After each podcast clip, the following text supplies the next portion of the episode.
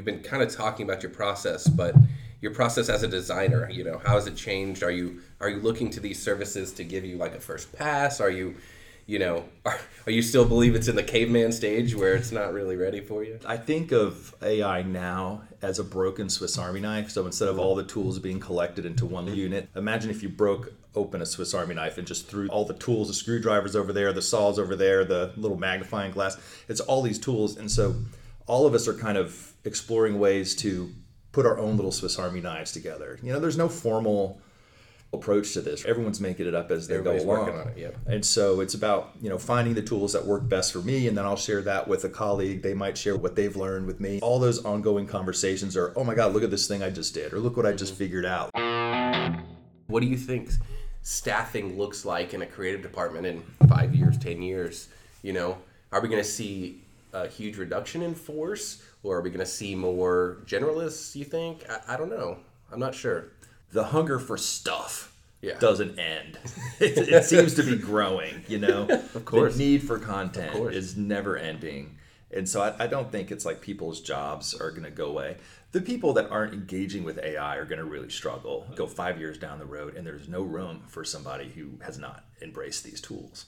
What are your hopes for the future of advertising and AI? More Yeah. adoption? Do we new see? storytelling formats, Mm. new storytelling, new ways Yeah. to tell stories that we hadn't thought of, new twists on telling stories. There's a guy named Brian Carney. He's got a YouTube channel and a TikTok channel called Shorts by Brian, I think. You know, podcast has become a new way for us to consume. Sure. Sort of new. It's, you know, almost 20 years old now. But we consume more hours of podcasts than a lot of other entertainment. Well, what Brian has done is he's written fake podcasts. Uh, like you know, you'll have the the guy who worked at Area 51, and he's talking to Joe Rogan about all the crazy stuff he saw. Sure.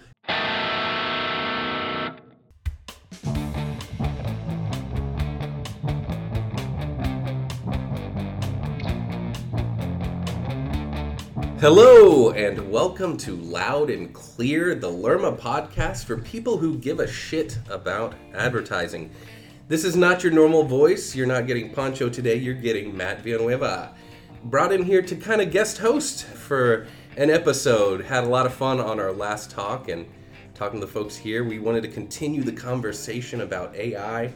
And if you listen to our last episode, then you realize that I talked about it from the copy side and we thought it might be a great idea to attack it from the design side. So we've pulled in longtime agency veteran, creative director, award winning, badass principal Brian Lindner here from Lerma. Hey, thanks, Matt. How's it going, man? It's going really good. Man, I'm so excited to talk to you. We've been kind of talking back and forth about AI anyway, and I, mm-hmm. it's kind of a great opportunity for us to sit down and get some of our thoughts on tape. Uh, It's probably not tape anymore, is it? It's more metaphorical tape. metaphorical tape. yeah, yeah. we can we can use metaphors. Yeah, and we'll splice it together. we'll get the Splice it together. splicer out right. and, and cut it all together for us later. But I'm so glad you're joining us here, Brian. Glad to be here. Let's talk some AI, man. I, I know you guys here at Lerma are doing a lot, both on the research side and making sure to stay ahead of the trends and and uh, finding solutions for your client. Um, you know, as an outsider, as a person who doesn't work here at Lerma, I'd love to hear about how you guys are kind of tackling some of that stuff. At Lerma, there's always a push to innovate. There's always, you know, a spirit of, of how can we adopt new tools into how we operate to make us more efficient, to make us better, to make the work better. And so there's a lot of independent development kind of happening where the media team is exploring how AI can help them. You have things like Fathom, which is a note taking app that calls it a Teams to automatically generate notes. We're, we're seeing Fathom pop up in all of our Teams meetings you know, Chat GPT, I, I probably use it like a caveman, but I use it like a very pointed search sort of tool. Oh, yeah.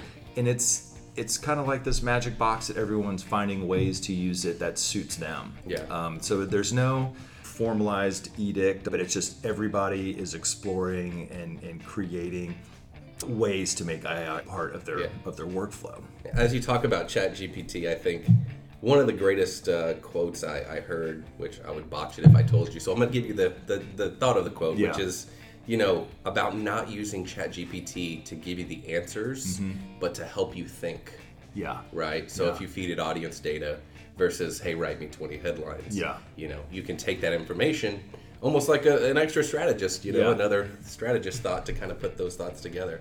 Um, yeah, in, man. in the old days, uh, you know, what makes an art director special is the, the Rolodex of their brain of styles and artists and all that sort of thing. And ChatGPT is a great tool to kind of re explore those things. And if I'm doing a music search, like there's a vibe of music I want, my brain might not be able to instantly think of a 1972 deep cut that everybody knows but is forgotten that's perfect for a particular spot. I could go into ChatGPT and I'll ask it like, I want a song that's about you know people loving each other that is classic and it'll pull up and like let's go even deeper than that. Okay let's try it with the jazz. Is there anything in the rock Ah, category? And then you start pushing it and and it can sort of help me find oh that track i totally That's forgot about for. that yeah. Yeah. it's so much more effective than search or something stupid simple like i wanted to know how many college football games are played you know just to, to writing a writing Yeah, a pitch and part of that was like, well, how many college football games were played in a season? Ask ChatGPT is way faster than asking Google. On the art direction side, working with Midjourney, figuring out ways to play with type, play with color, to create images and control in a controlled way mm. is what I've been really focused on these days. Yeah, yeah, and I, I guess that's that's that's a great segue into something I wanted to ask you about. Is you know you've been kind of talking about your process, but your process as a designer, you know, how has it changed? Are you are you looking to these services to give you like a first pass? Are you you know, are, are you still believe it's in the caveman stage where it's not really ready for you? I think of AI now as a broken Swiss Army knife. So instead of all the tools being collected into one unit, imagine if you broke open a Swiss Army knife and just threw all the tools, the screwdrivers over there, the saws over there, the little magnifying glass.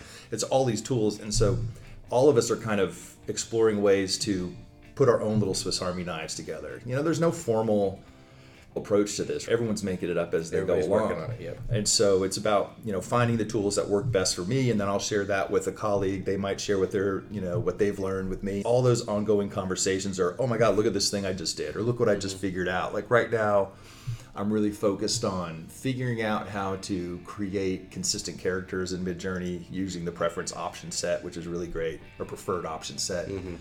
And, and it is tricky, but you start zooming in. And, okay, so now I can have this character. We're still having the ideas on our own, Of course. but then thinking about using Midjourney as a way to rapidly prototype. Yeah. You know, over the course of my career and and speaking with a lot of you know mentors that I had in the past that preceded my time in advertising, it used to be you'd share a script and have like one frame on an easel that you'd share, and that's all you Mm. Oh, needed. And the capacity for abstraction on the client side was really strong. That's kind of gone away, you know, Mm-hmm. and, and you need to oftentimes spoon feed the visuals and the experience because it's like, well, what's it going to look like? And so, you know, a lot of these tools are about giving us a really quick way to illuminate the visuals and illuminate the idea as much as possible so that there's there's not I call it closing the imagination gap, if you will. AI is a tool that really helps us in the presentation stage to kind of close that. In the old days, I know a year ago, a single pitch deck could take hundreds of hours Hundreds. for a team to put together all that you know all that work and and now it's tens of hours Yep. you know Yep. instead and so there's there's a remarkable shift where i call it dumb work you know selecting out an image selecting a subject Oh, with yes. the marquee tool that's dumb Yep. work do you really need to be doing that you know Absolutely. um, or scouring through a bunch of Google articles, reading a bunch of different stuff that that's brought to me by search, you know, to, to find an answer to something. to find something have- simple yeah. that's an ancillary. And you have fa- to read factoid. five articles to get the one fact that you're looking for. Mm-hmm. Well, that's dumb work. And now now AI helps hone in on those facts that you're looking for a lot quicker. I think that's kind of interesting as you talk about some of these projects and things. You know, some of this work that it's more just that churn, right? The stuff you have to do, the the meat and potatoes. Sometimes, a lot of the times that stuff goes to some of the juniors on the team. Mm-hmm. You know, how, do you think, you know, for a junior coming in, Mm-hmm. when we talk about AI, do you like what advice? I guess would you give them coming in? Watch tutorials. Stay on top. Of Um, it. yeah, probably better advice for someone who has 20 plus years is don't stop learning. It's a lot more of a challenge to get yourself in that mindset the further along in your career you get. I, I see the juniors on our team embracing a lot of this stuff so readily, and they're so smart, and they're exploring so many things and teaching me so many things. Of course. and it pushes me to do the same. from the client side Mm-hmm. or going to clients do you think it's changing the work do you think it's making the work better do you think it's making the work worse do you think it's more about rapid prototyping like you talked about It's making the work better because when you're not doing dumb work, you're doing smart work. For me, mm-hmm. smart work is having the ideas, refining mm-hmm. it. What is the mm-hmm. message? What's the exact style we should take? You s- because you're not spending so much time just trying to get the idea visualized, you could spend more time on the idea.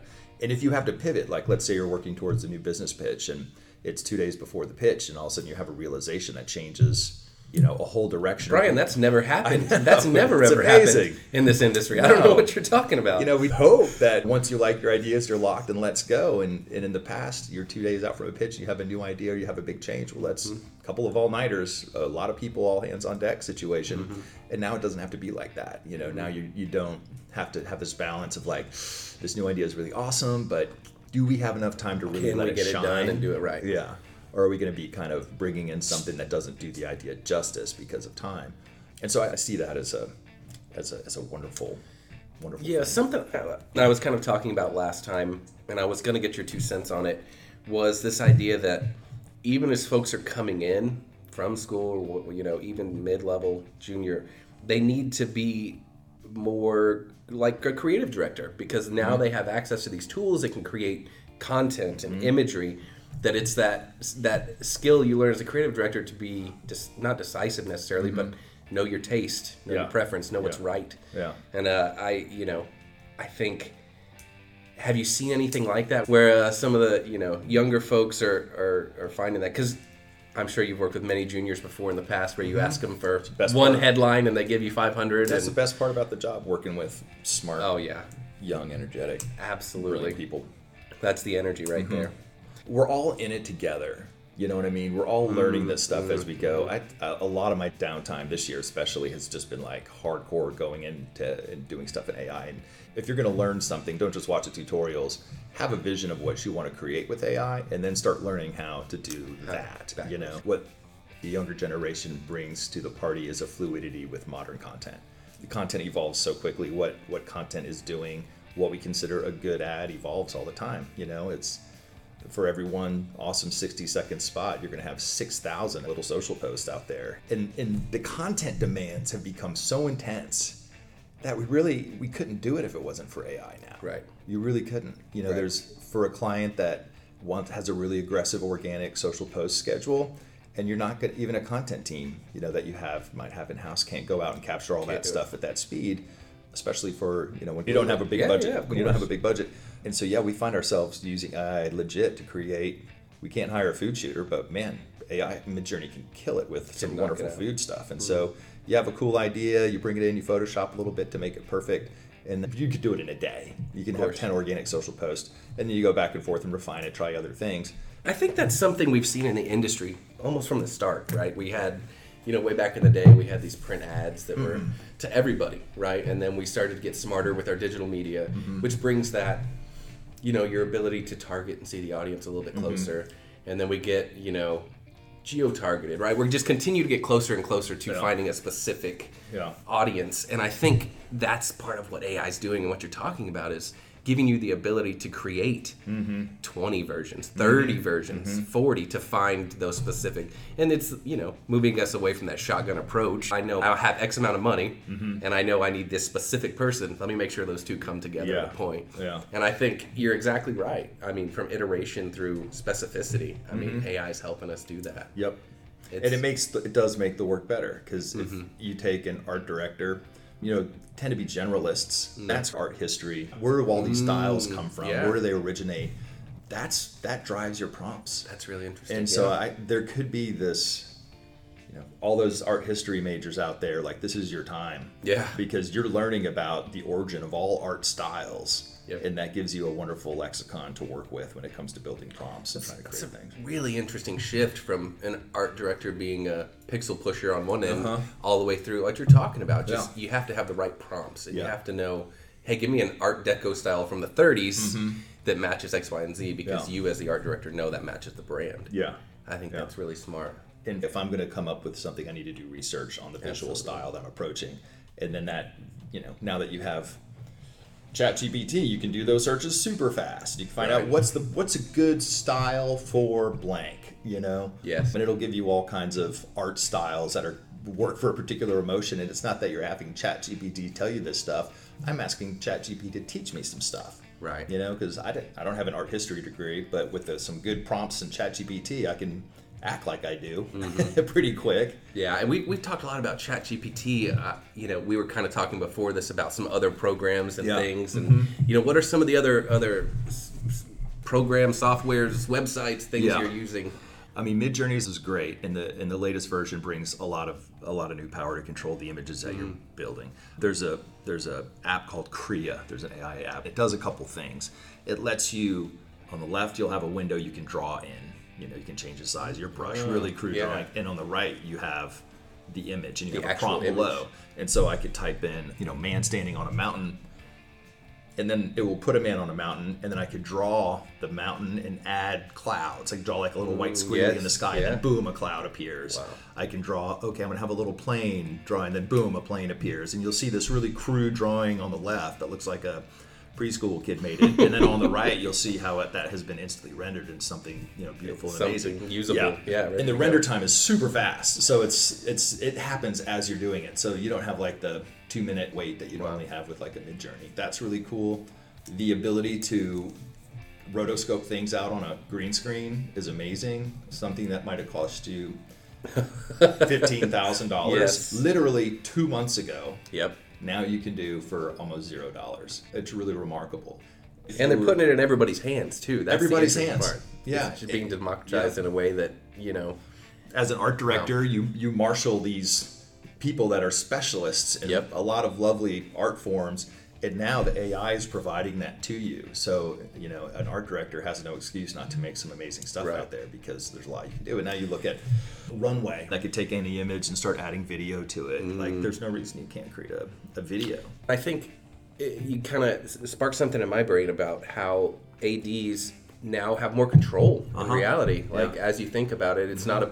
It feels like it's less about hand skills Mm-hmm. and that, but the control of, you know, where like you said, we would normally outsource to a whoever Yeah. about green screening X, Y, and Z, but I need a zoo in the background. Yeah. Well, now you can get specific and kind of Uh-huh. make it yourself, mock it up yourself. That's right. Mm-hmm. So it all falls on the AD now, so they've got more control. Yeah, That's and- very interesting.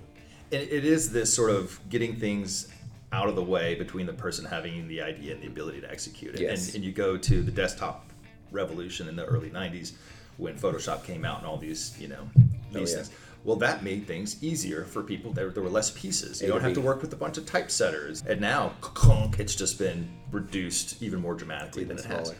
And all the people that worked on the giant printing press might have had 30 people running it. Now it's two. You know, that was a shift that happened Yeah. back then. And and we'll see a similar thing. We'll see a similar It's like thing. mental manual labor, that idea of dumb work. You know, it's it's still manual labor. Yeah. The detail of selecting something on, on, an, on an image or, yeah. I think you hit on something interesting too around staffing, right? Mm-hmm. Like, what do you think staffing looks like in a creative department in five years, ten years? You know, are we going to see a huge reduction in force, or are we going to see more generalists? You think? I, I don't know. I'm not sure. the hunger for stuff Yeah. doesn't end. it, it seems to be growing, you know? of course. The need for content is never ending. And so I, I don't think it's like people's jobs are going to go away. The people that aren't engaging with AI are going to really struggle, go five years down the road, and there's no room for somebody who has not embraced these tools. Yeah, agreed. Yeah. Yeah. I mean, especially at the speed these tools are changing, Yeah. right? Like we talked about Midjourney, image creation, that, and that was one of the first ones. And I saw that just recently, Bard, Google's Bard, Uh-huh. started their own image creation, like within Bard, where you can say generate an image of a guy playing basketball, Yeah, yeah. Mm-hmm. and it'll pull something up. Now I'll tell you right now, it's not great. It's not great yet. And that's the funny thing because I know that there was some questions you wanted to ask around ethics. And yes. you know there is the more legally protected more legally safe an ai generation tool mm-hmm, is mm-hmm, mm-hmm. the less good it is mm. The Bard thing, they specifically, when I started messing with it a couple days ago, Mm-hmm. they said that they're not using a pixel tracker as much as an embedded pixel kind of thing, Oh, where they can run that it. is. They can run it through, and there's a name for it that I don't have off the top of my head. They can run it through X service, and it'll tell you if it's an AI generated image or not. Yeah. But I think you're you're right. It gets into that gray, weird, muddy area where, sure, I got it from ChatGPT, but my goodness, it looks like a Banksy. You know, Yeah. Uh-huh. then then what do you do? Yeah. Right. And so that's definitely one of the p- potential pitfalls of using AI in your ads. Are there any other anything else on your on your head around like concerning AI? Any concerns around Oh, the future of that and advertising? I'm, I'm pretty optimistic about Mm-hmm. all, all these things. There is, you know, all like any technology, it'll be used for good and it'll be used for bad. And Yeah. I think if you just keep your mind on the good stuff, and that's where you'll live. Yeah. you know? And I and I do wonder about that because I was playing with the Bard Mm-hmm. image generation and I typed in there.